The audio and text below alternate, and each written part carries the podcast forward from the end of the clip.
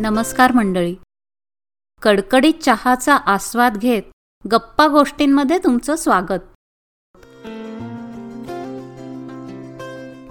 हा episode record करायला थोडा उशीर झाला त्याबद्दल क्षमा करा. गेले दोन आठवडे भारतात चालू असलेल्या परिस्थितीत खूप ओळखीचे आणि जवळचे मित्रमैत्रीण नातेवाईक यांच्यावर आलेली कठीण परिस्थिती त्यांना जमेल ती मदत करायची इच्छा असली तरी इतक्या लांबून ती थोडीच पडत होती. त्यामुळे वाटणारी असहाय्यता हे सगळं सहन होत नव्हतं. असो आज एक मे कामगार दिन म्हणून साजरा होतो. इतकी वर्ष आपल्याला एक मेला एक ॲडिशनल सुट्टी म्हणून आनंद होत होता. पण आज ह्या सुट्टीबद्दल जरा वेगळा विचार मनात आला. तर कोणताही महत्त्वाचा दिवस आपण का साजरा करतो? आणि कामगार म्हणजे नक्की कोण? सध्याच्या परिस्थितीत तुम्ही कामगार दिन कसा साजरा केलात? असे अनेक प्रश्न मनात आले. हातावर पोट असल्याने आज कामगार वर्ग बेघर होत आहे.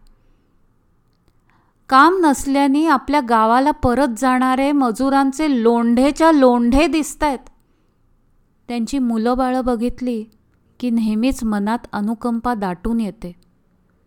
काय असेल त्या मुलांचं भविष्य? बरं डॉक्टर्स नर्सेस वॉर्डबॉईज मेडिकल क्षेत्रातील कामगार. अहो हे सगळे तर अठरा ते वीस तासाच्या शिफ्ट्स करतायत. इतके अतोनात प्रयत्न करून सुद्धा रोज त्यांना कोणाला जगवायचं आणि कोणाला नाही ह्याची निवड करायला लागते परवाच ऐकलं. ऐंशी ते पंच्याऐंशी वर्षांचे आजोबा नारायणराव दाभाडकर कोविडने आजारी. बेड व ऑक्सिजन याच्यासाठी नंबर लावून मुश्किलीने मिळाला. हॉस्पिटलमध्ये पोचल्यावर तिथे एका तरुणाची त्या बेडसाठी तडफड सुरू होती. ती पाहून माझं जगून झालंय.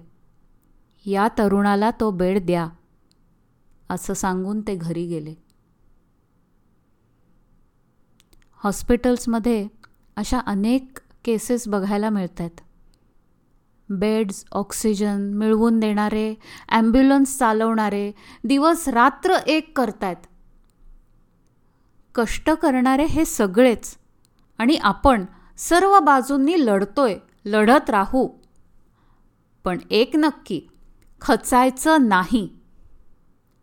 डॉक्टर सेवक करोना फायटर्स गृहिणी सर्वच आपल्या स्तरावर कार्यकर्ते आहेत. आशा जिवंत ठेवून जगतायत. ह्या सर्वांमध्ये एका मुलाचं फार कौतुक वाटलं. अविनाश धायरकर. तर हा एकवीस वर्षांचा मुलगा वैकुंठ स्मशानभूमीत करोना मृतदेहांच्या अंत्यसंस्कारात सर्व तऱ्हेने आठ दिवस सतत कार्यरत आहे. परवाच एक वाचलं.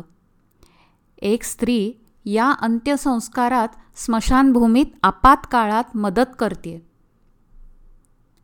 आता मला सांगा एक मे कामगार दिन. तर सध्या चोवीस तास कार्यरत असलेल्या ह्या सर्व कामगारांसाठी तुम्ही काय करू शकाल? तुम्ही आज हा पॉडकास्ट तुमच्या स्मार्टफोनने ऐकत आहात. म्हणजे आपण सगळेच अशा छोट्या टक्केवारीत आहोत ज्यांना उद्या जेवायला काय मिळेल ह्याची काळजी करावी लागत नाही. कामगार दिन साजरा करायच्या काही कल्पना सुचलेत आणि काही जण त्या प्रत्यक्षात करतायत पण. अहो पेपरमध्येच मी बघितलं. फोटो आले होते. काही कलावंत पोलिसांना वैयक्तिक भेटून सदिच्छा देत आहेत गरजूंना अन्न पोचवत आहेत कोणी रक्तदान करतंय तर कोणी माहिती पुरवत आहेत सगळ्या स्तरावर सर्व झटत आहेत मला असं वाटतं की एक मे निमित्त आपल्या जीवाला धोक्यात ठेवून काम करणाऱ्या ह्या आपल्या डॉक्टर्स नर्सेस वॉर्ड बॉईज सर्वांना एक वेळचं जेवण देऊया का? चला जेवण नाही जमलं तर मनापासून कृतज्ञता व्यक्त करणारा मेसेज पाठवला तर? लॉकडाऊनमुळे आपल्याकडे घरी काम करणारी भांडीवाली गाडी पुसणारा मुलगा असे लोक कामावर येऊ शकत नसतील तरीही आपण त्यांना ह्या महिन्याचा पगार तसाच देऊया का? मुंबईमध्ये खाना चाहिये अशी संस्था भुकेलेल्यांना जेवायला देते. अशी एखादी एन जी ओ तुम्हाला माहिती असेल तर त्यांना डोनेशन देऊया का?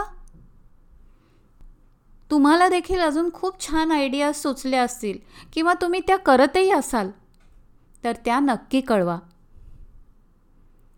आज लाखो लोक वातावरणात नामसामर्थ्य मंत्रसामर्थ्य मनापासून जागवत आहेत या सर्व विविध प्रार्थना सर्वांसाठी अत्यंत मनापासून निरपेक्ष भावनेने करतायत. तर नक्कीच येणारा काळ सर्वांच्या सतत प्रयत्नांनी नक्कीच यश देईल. आपणही सर्व मनोमन प्रार्थना करूया.